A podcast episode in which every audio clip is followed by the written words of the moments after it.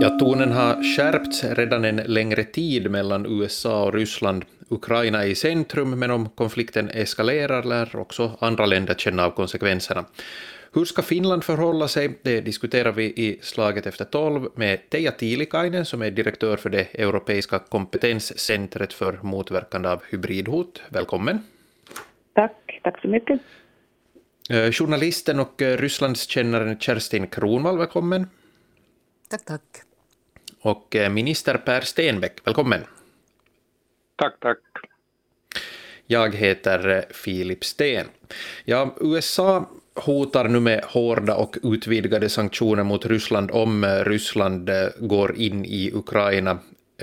En invasion av Ukraina, Teija Tiilikainen, är, är, det, är det sannolikt? Jag skulle säga som så att uh, vi vet inte vad uh, den ryska, nya ryska operationen, eller i själva verket en operation som börjar än tidigare detta år, uh, vad, vad, målet är och vad det, vad det kommer att leda till. Det finns bara spekula, spekulationer om, om, om det nu faktiskt är det att, att, att Ryssland vill, eh, vill eh, vara en, en, en seriös eh, eh stormakt eh, på, på världsagendan, på världskartan och, och, och det att, att det finns en sån här permanent dialog med USAs president är, den, den främsta, den främsta målsättningen här. Att man, Putin vill bli, vill bli uppmärksammad och, och vill bli tagen liksom på, på allvar. Eller om det faktiskt finns, finns också militära eller strategiska målsättningar också. Det, det är väldigt en, en svår situation. Mm. Vad säger Per Stenbeck? Ja, jag kan inte svara på frågan om det, det är sannolikt, men, men jag kan säga att det är möjligt. Eh, Ryssland har ställt upp ekvationen så att det är fullt möjligt med en militär ekvation.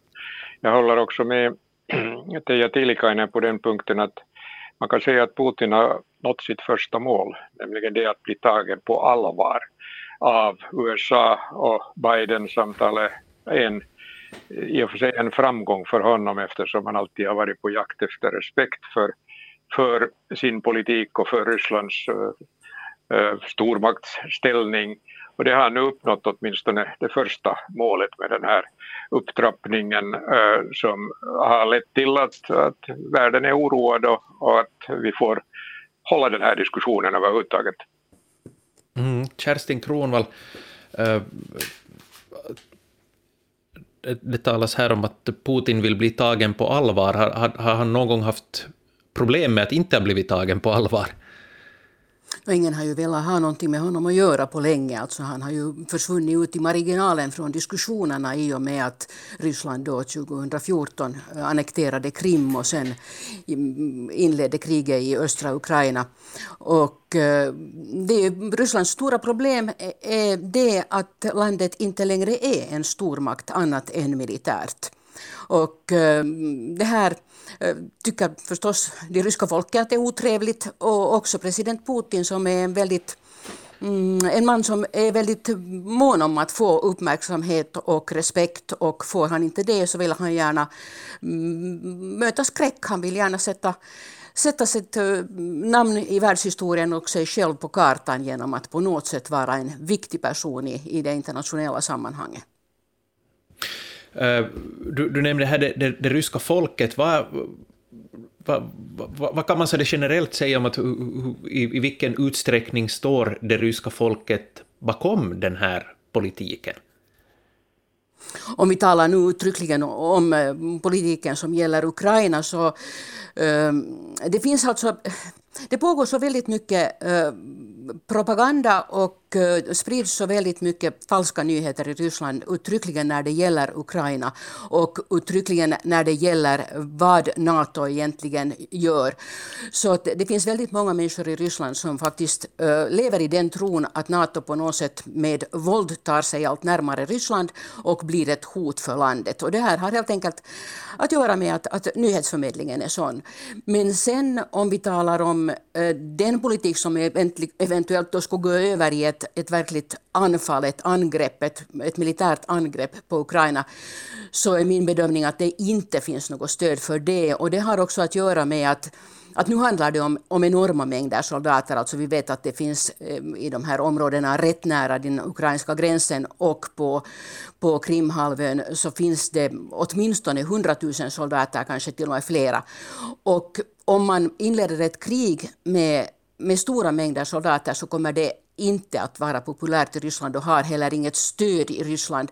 Just nu, de krig som Ryssland deltar i i Syrien och i östra Ukraina är sådana där där det i första hand är frivilliga med, det gäller östra Ukraina, och eh, sen specialutbildade trupper, eh, soldater i Syrien.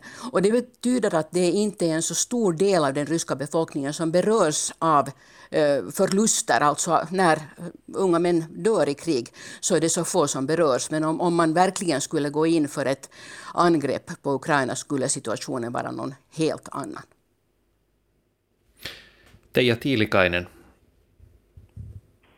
det där, jag, skulle, jag skulle vilja också påpeka att uh, den här interna ryska situationen uh, har mycket med Rysslands utrikespolitik politik att göra på det, eh, på det sättet att eh, det finns ett sånt här argument att alltid när Putins popularitet håller på att sjunka så, så det, uppstår det en, en, eh, en extern operation som, som fäster uppmärksamhet eh, inom landet och, och, och, fungerar som en sån här förenande faktor för folket och då, då, då, då stiger eh, Putins stöd igen. Och vi har ju följt med att, att populariteten har sjunkit eh, för Putin. Samtidigt så diskuteras hans, hans framtid även om det det kan vara, eh, tycks, tycks vara garanterad men, men ändå. Så man kunde nästan eh, förvänta sig att det dyker upp en sån här Eh, extern operation, en förstärkning av en extern hotbild. Och NATO brukar ju fungera som den där standardhotbilden för, för Putins regim. Eh, så det är lätt att, att bygga på just på den här eh, missinformationen som Kerstin var inne på, att när det finns en, en färdig bakgrund så, så det, det, det krävs så inte mycket det där eh, kreativitet att, att igen hävda att, att, att, att det där NATO eh, håller på att hota hota Ryssland och nu behövs det en, en, en sån här ny operation av någon sort. Och då, då äh, fästs det uppmärksamhet i den äh, också inifrån och, äh, och det fungerar som en sån här förenande Eh, faktor och, och, och, och Putins också regimets eh, stöd ökar. Precis, Per Stenbeck. Jag instämmer det var, det, var, det jag sa just nu, men jag vill påminna om en gammal äh, regel eller ett gammalt talesätt att när en auktoritär ledare, en diktator, tar till sådana här militära, går till militära äventyr så är det nog inte så populärt bland befolkningen, men det blir populärt om det är framgångsrikt. Man kan nämna Krim som ett exempel. Putins äh, popularitet sköt då i höjden som vi vet 80 procent av ryssarna tyckte att det var en, en trevlig sak, att det var, det var en framgång. Men sen sjönk ju populariteten och jag tror att Putin nog kommer ihåg den här popularitetstoppen som han upplevde då.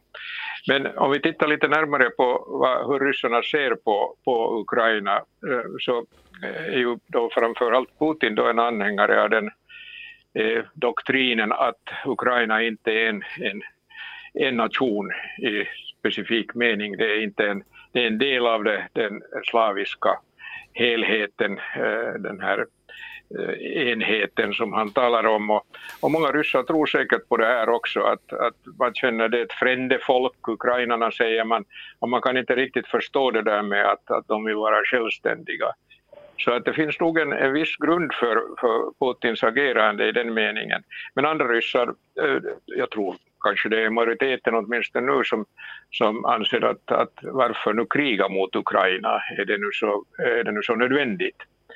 Men, men den här eh, slaviska ideologin som, som eh, enheten som Putin förespråkar så, så kan eh, nog på det viset vara farligt att den, den, den så att säga, eller eh, ska vi säga, han glömmer bort realismen här. Han tror mycket starkt på den här sin eh, historiska roll att återuppbygga åtminstone delvis den, det, det som Sovjetunionens fall eh, det där förstörde.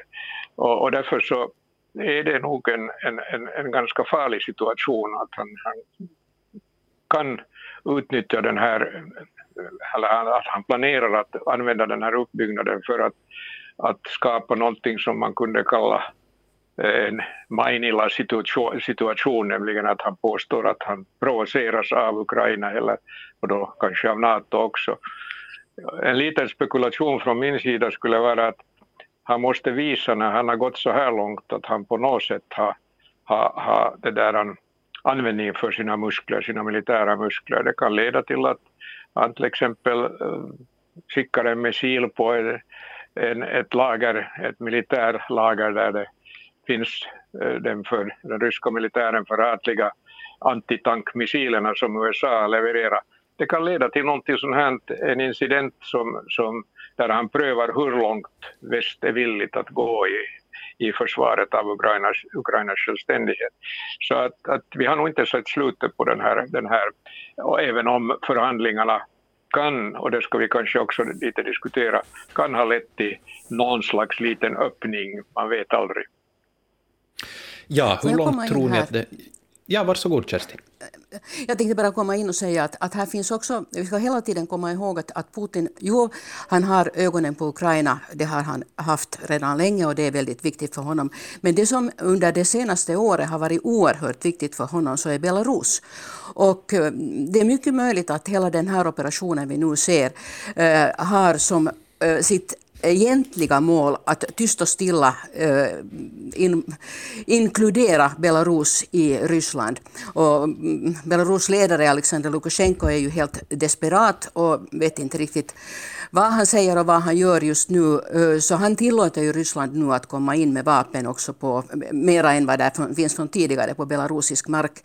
Så att det kan hända att den här operationen vi nu eh, tycker oss se kan ha ett helt annat mål än, än det som, eh, som vi på något sätt uppfattar som det uppenbara att, att det gäller Ukraina. Sen tycker jag, bara som en liten detalj nu när just nu idag när vi talar den 8 december så är det faktiskt på dagen 30 år sedan ehm, just Belarus, Ukraina och Ryssland skrev under det som man kallar Belovej-avtalet. Alltså, eh, det var ett avtal där de meddelade att de lämnar, de lämnar Sovjetunionen och det var det som sen ledde till att att Sovjetunionen föll sönder. Så det, det, är ju hemskt intressant tycker jag att, att 30 år efter att att man frivilligt har, har gett upp den här gemenskapen så vill Ryssland med våld eh, införa den igen.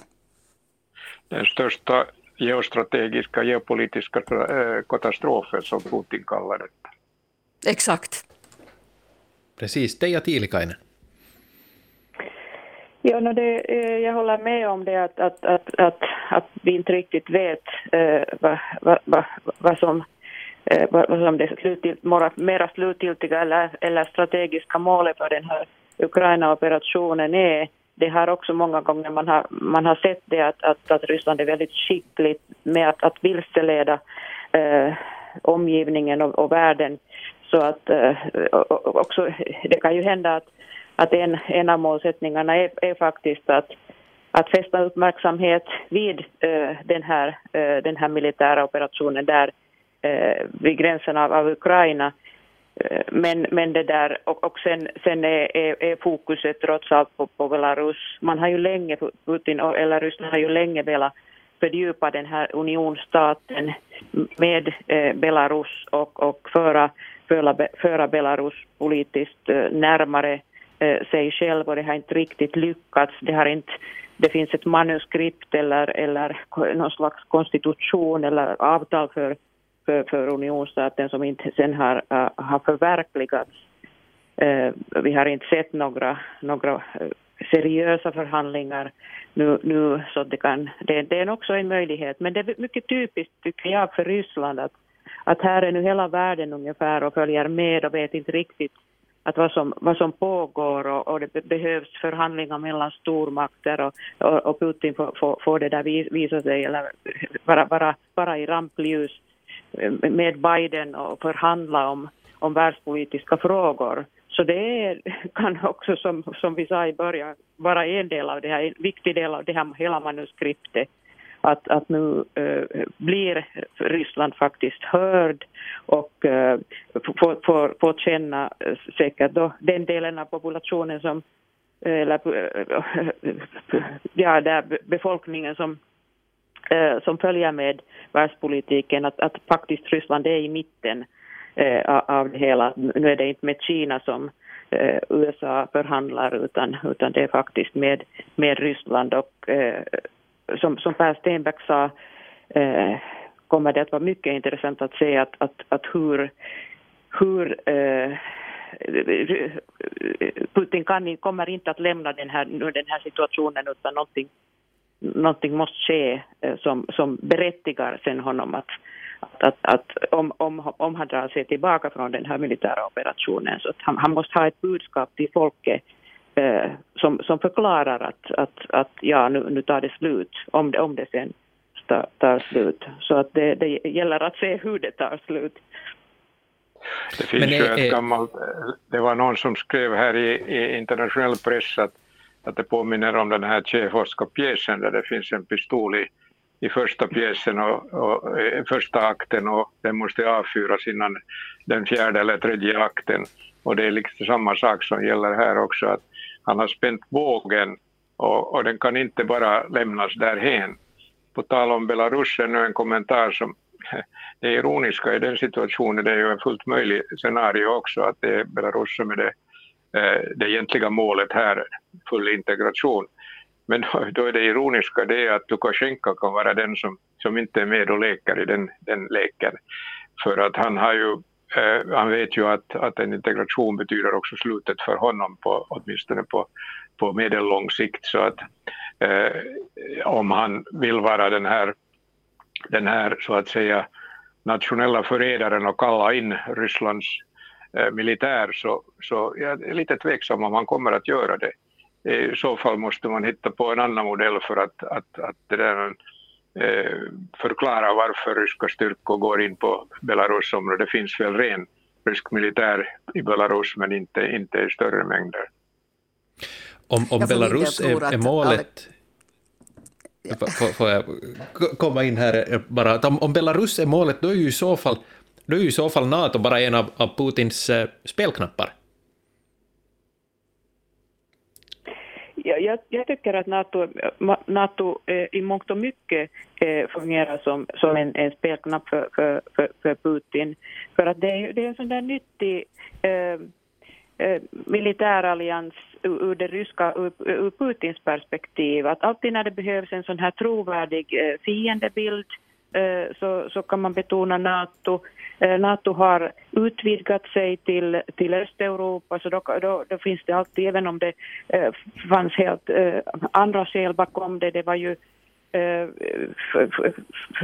forna förra, förra det där östeuropeiska eh, stater som ville eh, integrera sig fullt i, i väst men att det kan, Putin kan, kan, kan få det att visa som om det skulle finnas en sån här aggressiv politik eh, som styrs av USA bakom det. Så det, det är väldigt lätt att, att använda NATO som en, en spelknapp, i synnerhet när man har, har, har väl förberett det och sett till att, att det finns en, om man tittar på ryska opinionsundersökningar, så han, han har lyckats ganska, ganska väl med det att, att svartmåla eh, NATO som, en, som, ett, som ett instrument för USAs maktpolitik som han presenterade. Kerstin Kronvall nu har vi talat mycket här om, om vad vi tror och vad vi inte vet om vad Putin vill och vad han tänker. Men han har ju faktiskt alldeles klart och tydligt uh, förra veckan sagt vad han vill. En sak som han uttryckligen vill och det är de här eh, garantierna som han kräver nu. Juridiskt bindande garantier för att Nato inte ska utveckla, utvidga sig österut.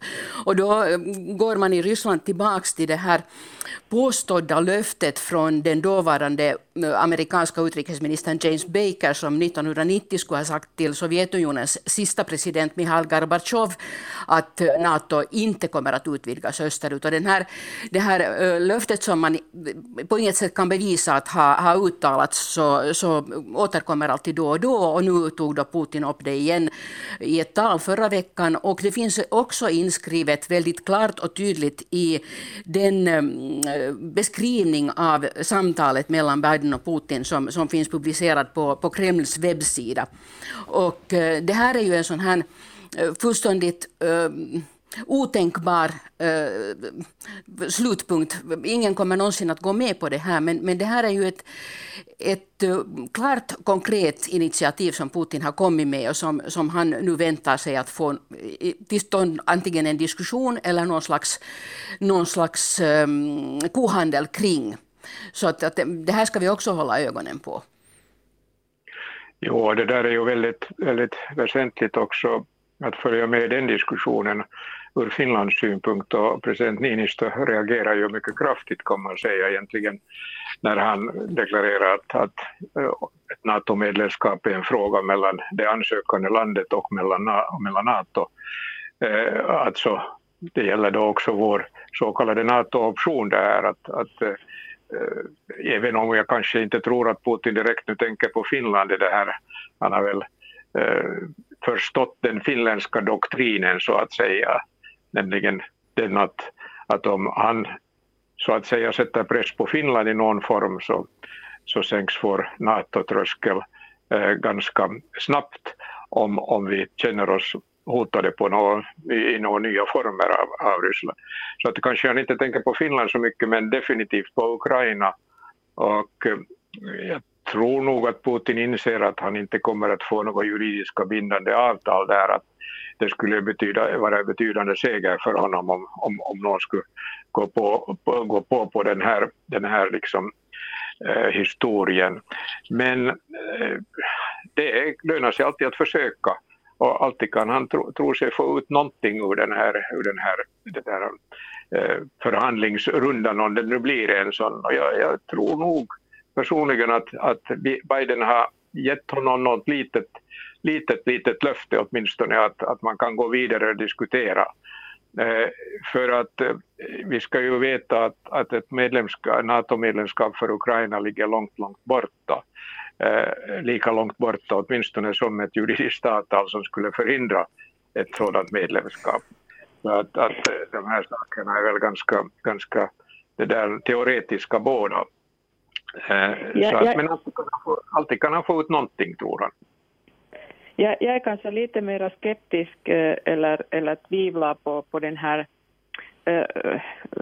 på, på den här allvar, det allvaret på vilket han presenterar Eh, det här, ett, ett sånt här eh, krav eller förslag för att det har ju varit med i bilden eh, sedan 90-talet. Jag kommer ihåg redan när Jeltsin hotade med militära sanktioner om, om, om, om, om, om före detta Sovjet eh, eh, stater skulle, skulle ansluta sig till, till NATO. Så att den här, det här ryska förhållningssättet eh, att NATO inte skulle utvidga sig österut har varit varit med länge och det dyker upp alltid vid jämna mellanrum i olika sammanhang. Och jag tror inte att, att, att det faktiskt var det slutgiltiga målet för de här operationerna, de här pågående, den här pågående operationen i år i, i, i Ukraina, utan det, det var nu någonting som, eh, som hör med den ryska, aktuella ryska NATO-politiken, att det måste, han ville precisera sitt, eh, sitt krav på det här viset och visste redan att, att det inte blir något något avtal, det kan, kan det inte bli. Eh, men, men det där, eh, kanske, kanske lite för att, för att eh, visa att det finns något konkret på bordet i förhandlingar med, med västvärlden och, och med, med, Biden. Men, men jag tror nog att han tar, tar, det för givet och tog det från början att, att det inte skulle leda till bättre resultat än vad det har gjort hittills. Vilken fot ska Finland stå på i, i den här konflikten riktigt? Hur ska Finland agera? Det ska Finland ska agera, agera, Finland ska agera så som, så som EU, EU agerar. Alltså den enighet man kan uppnå inom EU ska också Finland ansluta sig till. Jag tror inte att vi behöver någon separat politik här. Niinistö har en, president Niinistö har redan deklarerat var, var Finland står i den här frågan som, som Putin har tagit upp. Och jag tror inte att det finns något behov att göra någonting annat just nu om det inte inträffar någonting katastrofalt. Kerstin Kronvall. Jag börjar säga nästan samma sak som Per. Men jag, tänkte säga att Finland ska göra det som är i Finlands intresse, alltså att välja mm, sitt mm, system för försvar på sitt, mm, utgående från sina egna villkor och just utgående från, från hur man ser på EU och helheten. Det som förstås är intressant är att i den ryska retoriken så heter det ju hela tiden numera att Nato omringar Ryssland och Natos nuvarande gräns med Ryssland är ungefär lika många kilometer kilometer som Finlands gräns med Ryssland. Så den dag Finland blir NATO-medlem, om vi någon gång blir det, så kommer vi då också att vara där och ytterligare omringa Ryssland. Det är jag, jag, tycker, jag, tycker, eh, jag håller med om det att, att äh, Eh, det, Ryssland vill ju få, få, eh, få till stånd sådana klyftor och, och, och åsikt, åsiktsskillnader mellan EU-länder och det kan inte heller vara helt av en slump att, att den här eh, mycket spända det kulminationen av den här, den här konfrontationen tar plats just, just när, när, Ryssland, när Tyskland håller på att få en ny förbundskansler faktiskt, faktiskt idag och vi kommer ihåg hur, hur Merkel och hela den tyska östpolitiken eh, förändrades på, grund av Krimoperationen och, och, och, Putin vet eh, vad det är för politik som han har förväntat sig för, för den här nya regeringskoalitionen som är, där, där det finns partier som är ännu mer kritiska, Rysslands kritiska. Eh, så, så att det är alltid en, att försvaga Äh, att försvaga EU betyder just det från, ur den ryska synvinkeln man, man lyfter fram åsiktsskillnader och, och förorsakar klyftor i EU. Så Finland, för Finland är det ju e-, e-, mycket viktigt att EU skulle kunna vara så, så en, en, enhällig som möjligt, möjligt eh, beträffande eh, Rysslandspolitiken och, och om det nu sen leder till nya sanktioner eller eller, eller någonting så, så är det ju viktigt för Finland att, uh, att stå bakom dem och vara, fungera, fungera som en, en, en del av den europeiska unionen i den här, den här konfrontationen också. Kanske, ja. Ja, kanske ännu på tal om kanske nu på tal om Putins motiv. Eh, det kan ju vara så att, att han tycker att situationen i Europa är så pass kaotisk, Brexit, eh, ställas inför nyval och uh, Tyskland får en ny kansler. Allt det där kan vara en orsak till att han tycker att läget är, är bra och att, att Biden har haft lite motgångar i, i inrikespolitiken i USA. Men, men om vi går till kärnan för hans motiv att, att, att ta upp Ukraina igen så kanske han hade intrycket att tiden håller på att ta slut. Ukraina håller på att, att utvecklas till ett kanske så småningom till ett genuint medborgarsamhälle. Och, och det är väl hans stora oro, eh, ska vi säga ideologiska oro, att ha, ha en grannstat som något sånär demokratisk i jämförelse åtminstone med Ryssland så är det, det är ingen perfekt demokrati i Ukraina, men det finns en, en allt starkare nationalkänsla i Ukraina. Också tror jag bland de ryskspråkiga i Ukraina som finns ju många rys, ryska, ryskkunniga eller rys, rysktalande. Så att, att kanske han har börjat få lite bråttom att, att äh, det här äh, demokratiska smittan äh, är för nära och kan sprida sig till Ryssland. Majdan kommer han aldrig att glömma. Så att, att det kan också vara ett motiv. Och sen kan han också när det gäller Ukraina tänka på samma sak som han tänker på och har sagt högt att, att eh, EU är i splittring så Ukraina är också i splittring. Alltså också om Ukraina är mer demokratiskt än Ryssland och också om Ukraina har ett ganska starkt medborgarsamhälle så är president Zelenskyjs eh, popularitet jätte uh, illa däran just nu. Alltså, han är inte alls så populär som han var när han blev vald och uh, folk är väldigt missnöjda. Och det har att göra med, med sen liksom andra saker med det här att, att man fortfarande trots allt är ett, ett före detta mm, Sovjetsamhälle i det att man alltid tror att det ska komma någon uppifrån som ska rädda en och så röstar man på, på Zelensky för två och ett halvt år sedan och, och han skulle då förändra hela, hela livet och världen i Ukraina och det har han inte gjort och nu är man missnöjd. Så det finns också en väldigt stark svaghet, eller stark svaghet, stor svaghet i, i Ukraina just nu.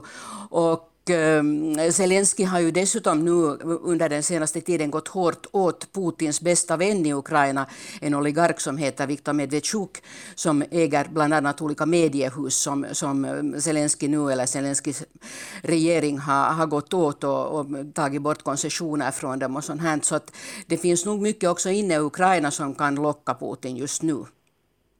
Absolut.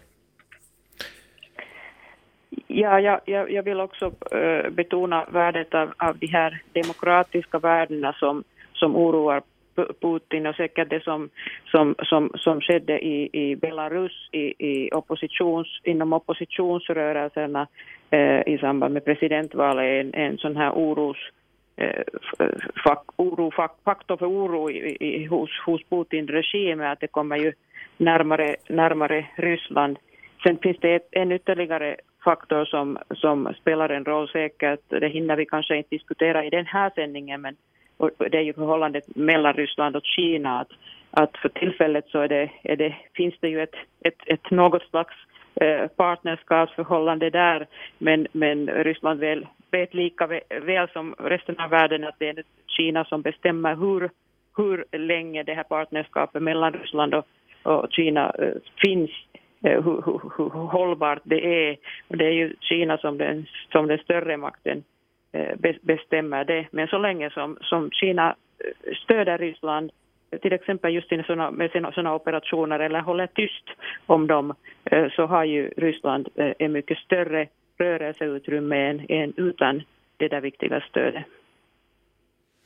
Det här är ju intressant också där, Därför att äh, inför samtalet mellan, mellan Biden och Putin så var det mm, flera ryska bedömare som talade om att det Putin kan önska få ut av samtalet med Biden kan vara ett, ett, en möjlighet att komma med i den internationella diskussionen, bli en, en part när man diskuterar när, när mm, Kina, USA och USA diskuterar så vill Ryssland vara med här. Och det tänkte man då att eventuellt skulle kunna vara liksom en belöning han skulle kunna få av Biden jag tror att den kinesiska ledningen idag nog uppskattar en viss hårdhet hos, hos Putin. Man kommer ju mycket väl ihåg i Kina då att, att eh, försvaret av kommunismen i, i Ryssland var så svagt och, och regimen gav upp så lätt. Eh, han var ju kritisk till Gorbatjov och hans reformer.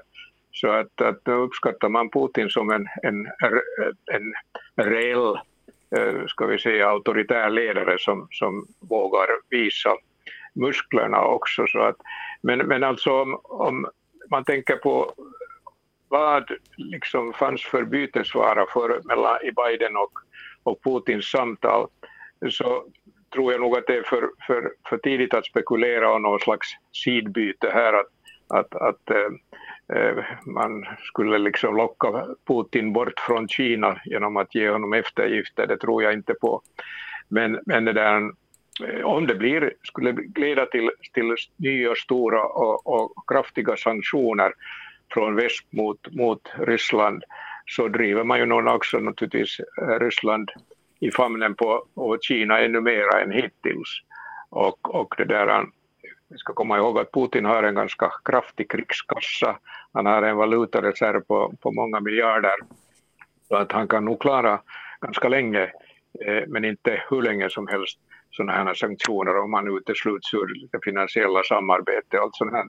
Så det är nog, det är nog en, en, en, en svår avvägning hur, hur långt man kan gå i sanktioner och, och utan att det skadar också väst och, och hur mycket Putin är beredd att tåla. Jag tror att han nog har beslutat sig för att, att, att tåla ganska mycket om det går till det. Där eh, sätter vi punkt för dagens Slaget efter tolv. Tack eh, Per Stenbeck, Kerstin Kronvall och eh, Teija Tiilikainen. Mitt namn är Filip Sten och Slaget efter tolv är tillbaka imorgon.